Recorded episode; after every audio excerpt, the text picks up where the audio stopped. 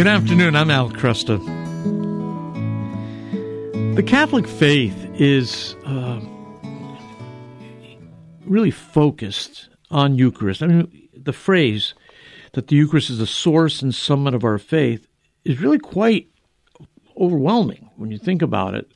Uh, compare the Catholic tradition on this point with so many of the other Christian traditions that come out of the 16th century, both the magisterial and radical reformations. And you can see the Catholic Church has maintained an emphasis upon the centrality of the Eucharist. Why is that? Because the Eucharist is not mere symbol. It is truly flesh, bone, hands, and feet. Uh, Behold, Christ said, It is I. My guest, Dr. Stacy Trasancos, has teamed up with Father George Elliott to give us a, a nice apologetics piece on you know, defending scripture, tradition, and science on the real presence. the book is called Behold, It Is I.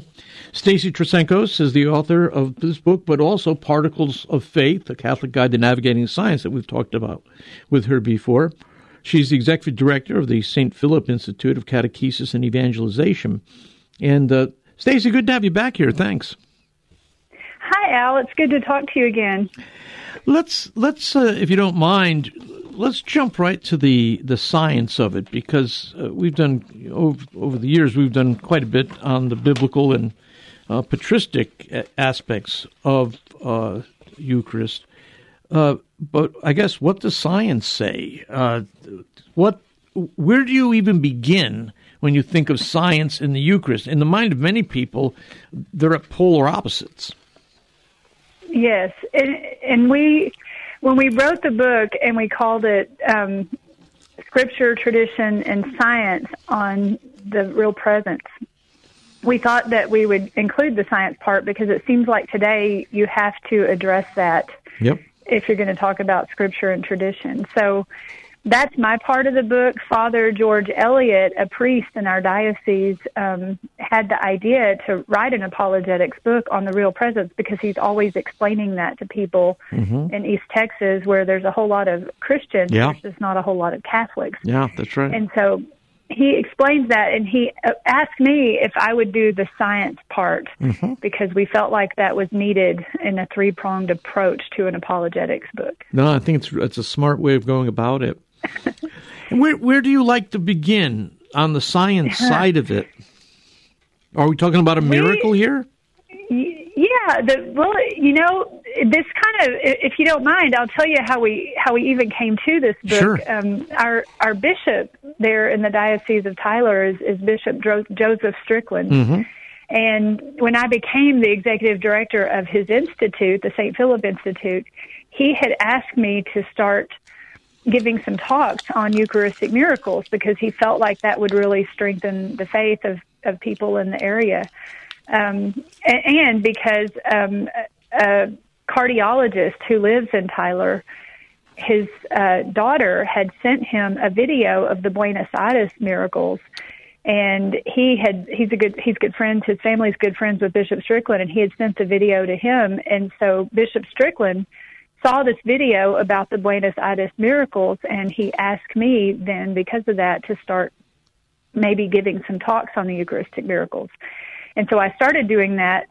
But being a chemist myself, I, I told Bishop Strickland I'm not really comfortable giving talks on the scientific investigations when I haven't even seen the data for myself. Yeah. yeah. So I'm just kind of repeating what other people say, and I, I don't. I'd be more comfortable if I could see the data. So that that's kind of what led Father Elliott to asking me to join him in writing this book. And um, we can get into it more in a minute, but you know, I was very shocked at where my investigations of the investigations led me when I was researching these miracles. Uh, is can science say anything about the real presence of Jesus? I mean, uh, we talk about him being present under the appearance of bread and wine, so the evidence of our senses indicates that it's bread and wine, uh, but he's there but is he there in such a way that science can even approach him? Exactly, and that uh, you know I'm a chemist, and when I and I'm a convert, and when I converted, I remember saying, "You mean there's nothing going on different with the atoms and molecules in that bread and wine, right? And you want me just to kneel down and stare at it and say, "Yep, that's Jesus, I believe."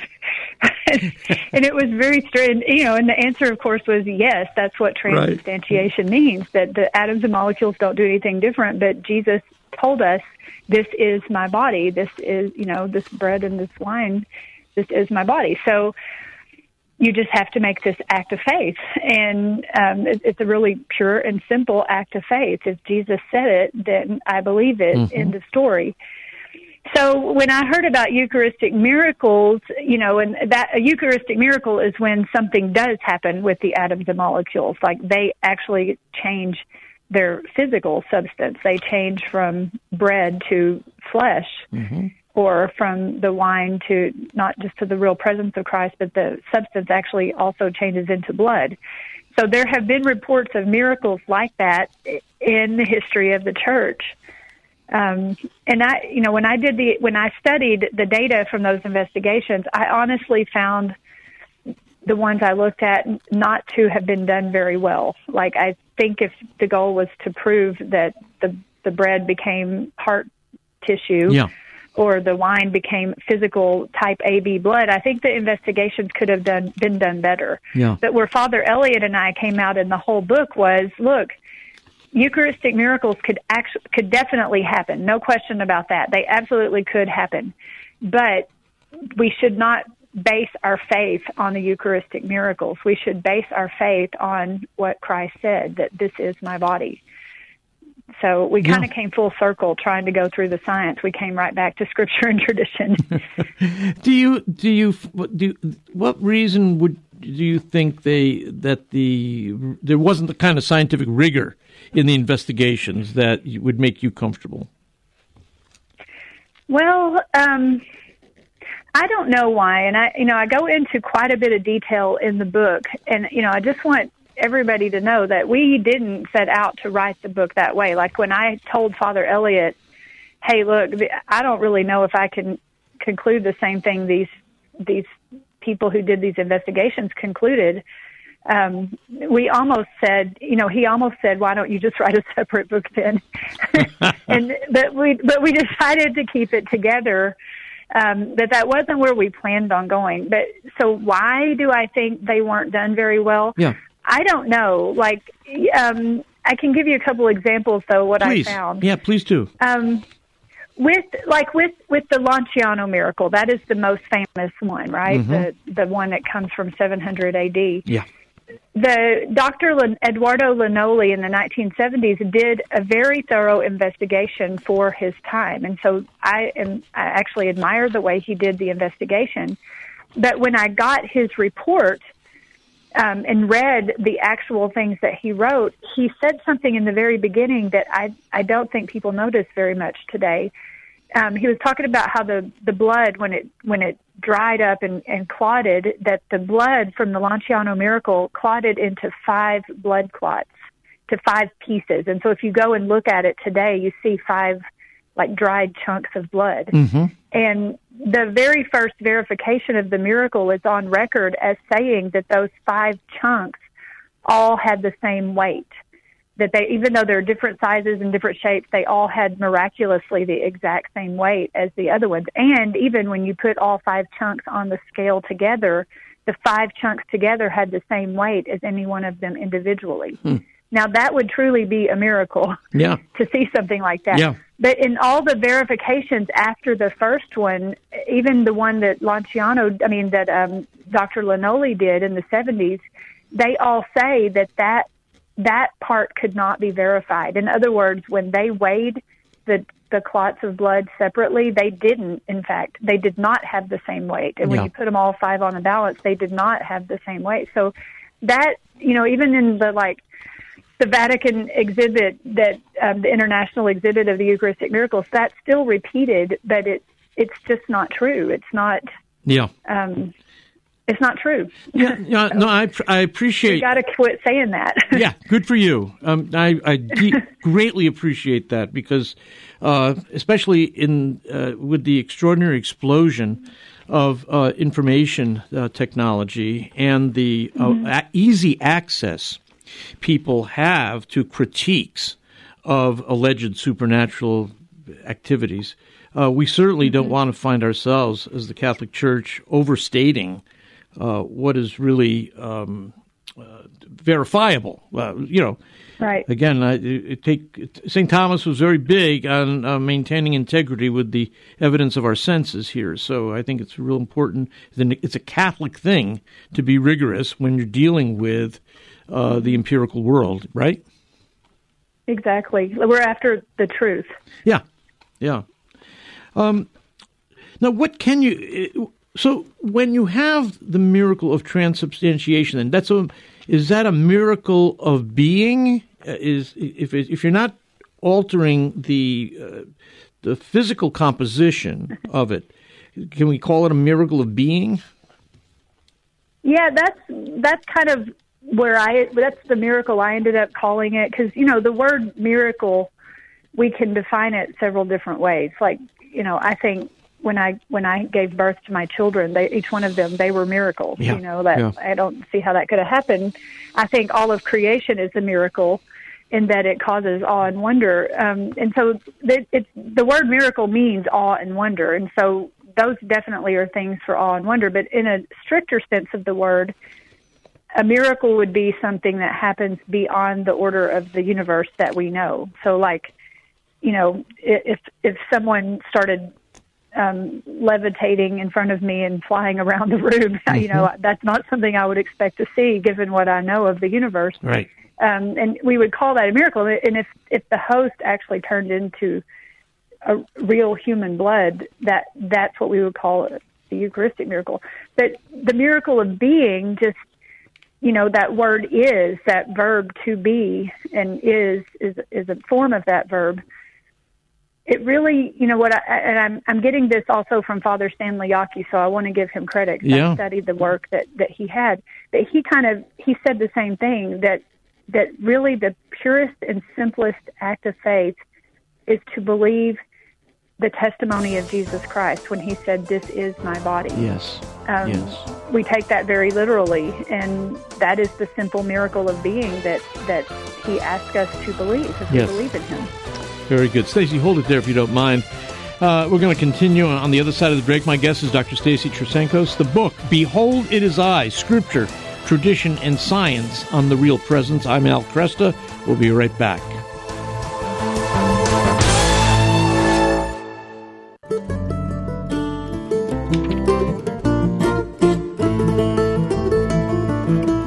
Good afternoon. I'm Al Kresta. With me, Dr. Stacy Trasancos. She is a co-author of Behold, It Is I, Scripture, Tradition, and Science on the Real Presence. She's co-authored it with uh, Father George Elliott. It comes with a foreword from Bishop uh, Joseph Strickland.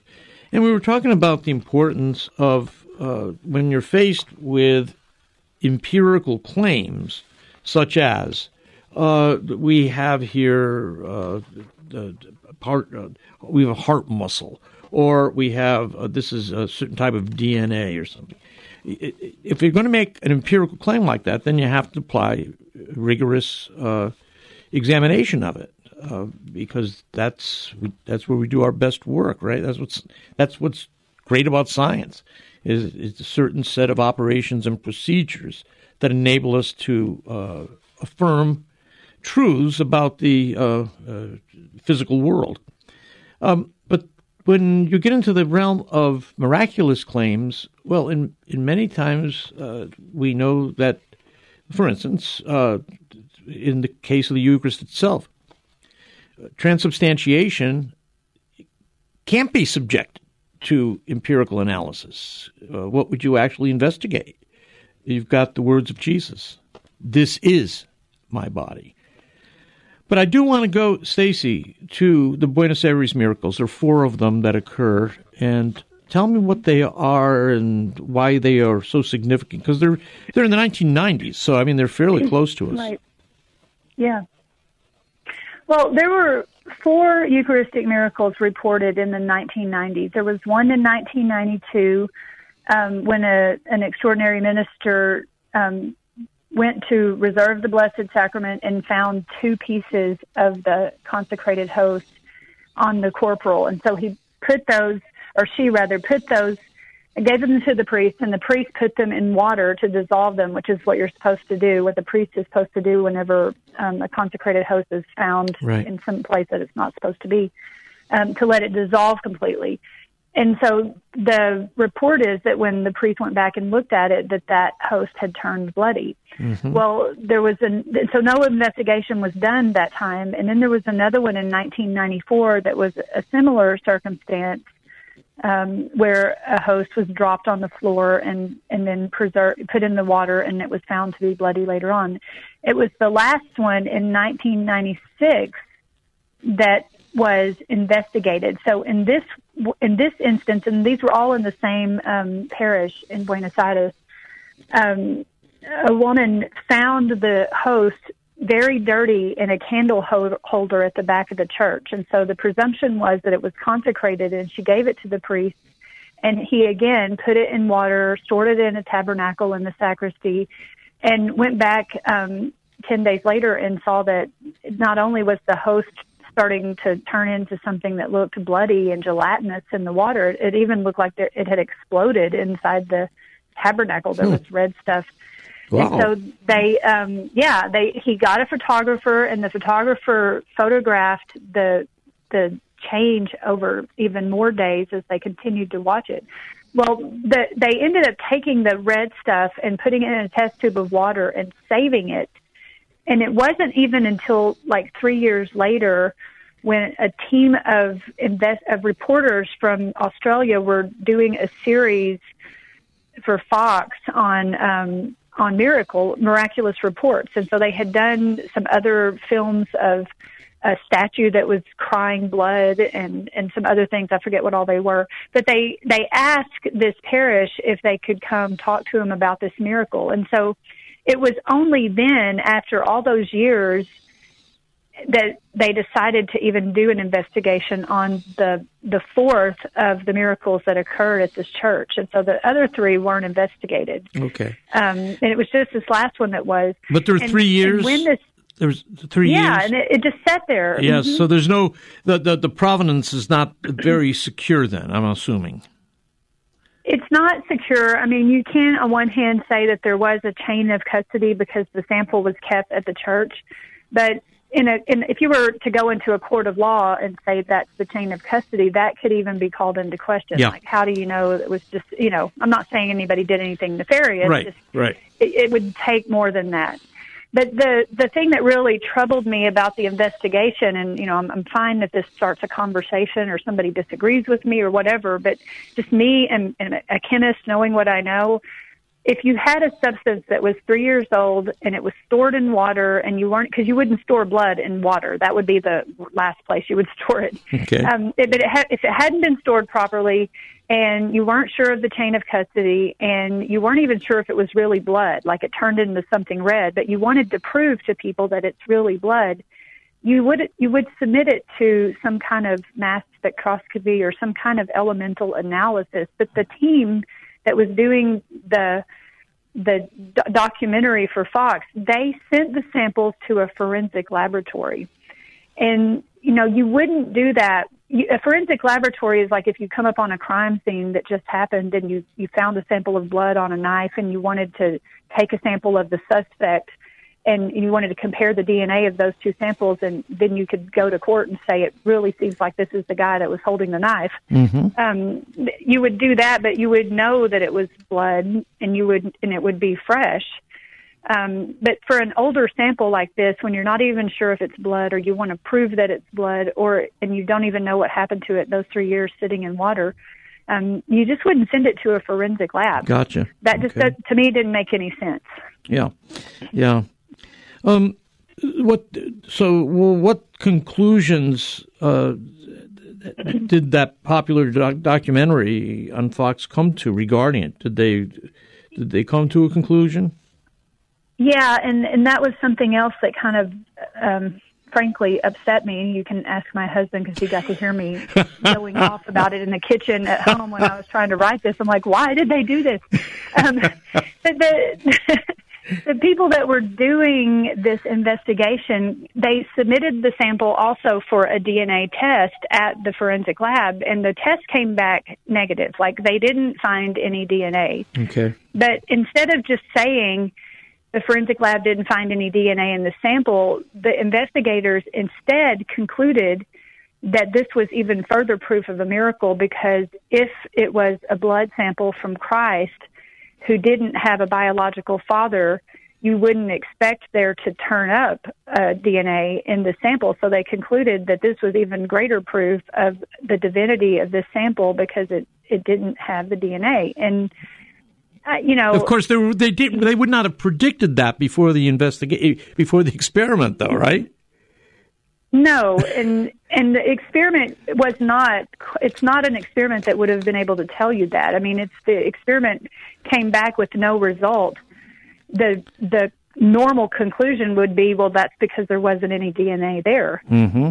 That's um, right. Not that that's proof of a miraculous claim that this is DNA from Christ. Yeah. that just you know, and, and and I don't mean to be critical of those investigators, but if we're going to use this miracle and tell and try to convince non-believers, and you know, I've heard really popular Catholic speakers at youth conferences talk about these miracles and these conclusions, and I'm, you know, my husband said, Stacy, go ahead and write what you found because what if somebody asked you in the future if you if you knew this why did you exaggerate why did yeah. you let those exaggerations be? Like are you so insecure in your own belief that you had to exaggerate yep. to get other people to believe? It makes it sound like we don't believe. Yeah. Yeah. No that's very good. I just think that needs to be out there. Yeah.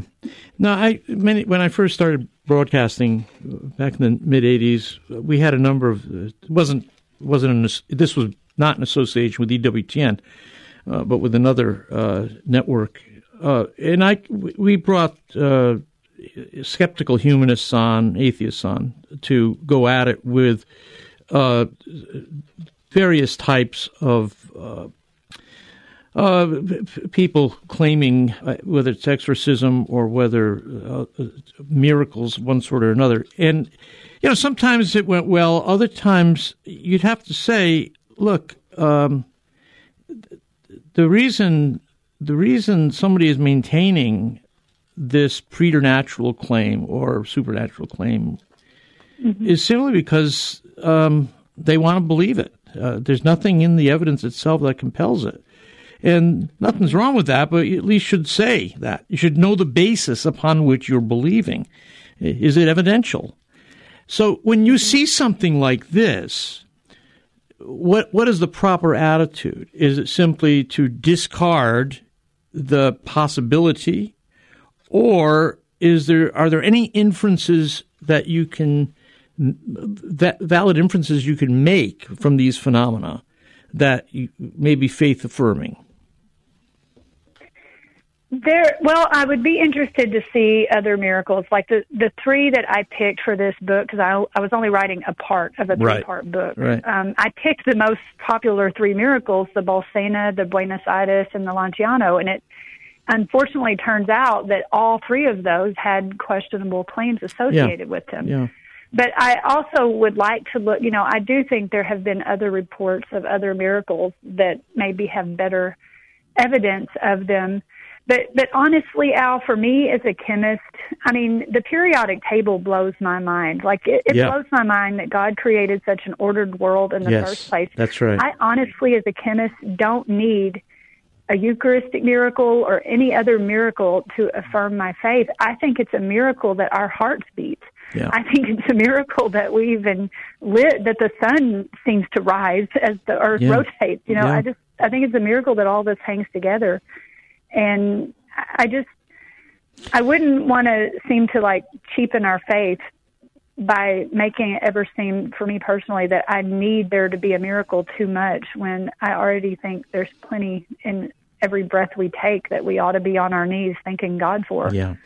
I remember reading um, Joseph Ratzinger, then Pope Benedict XVI, when he was talking about how remarkable it is that um, the universe is intelligible, that, that we can we actually can make sense of it. Uh, and you mentioned the, the, periodic table, for instance.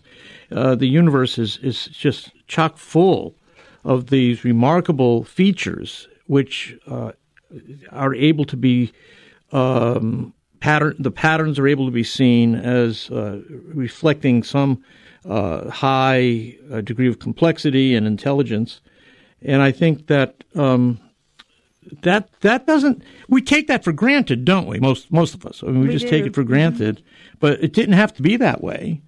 Uh, there there didn't have to be a correspondence between our brains and uh, the the world that we are a part of.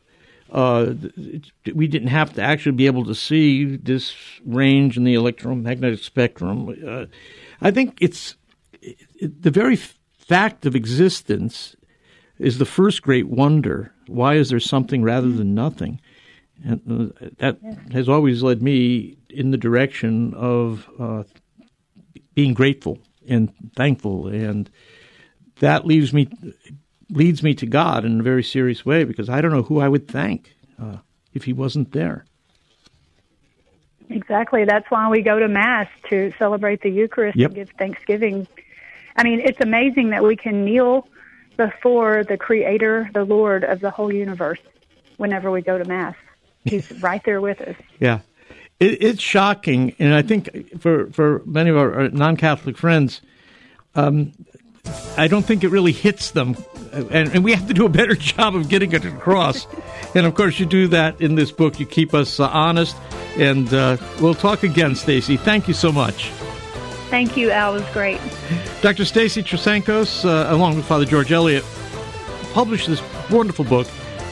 Can published it. It's called Behold It Is I Scripture, Tradition, and Science on the Real Presence. I'm Al Kresta.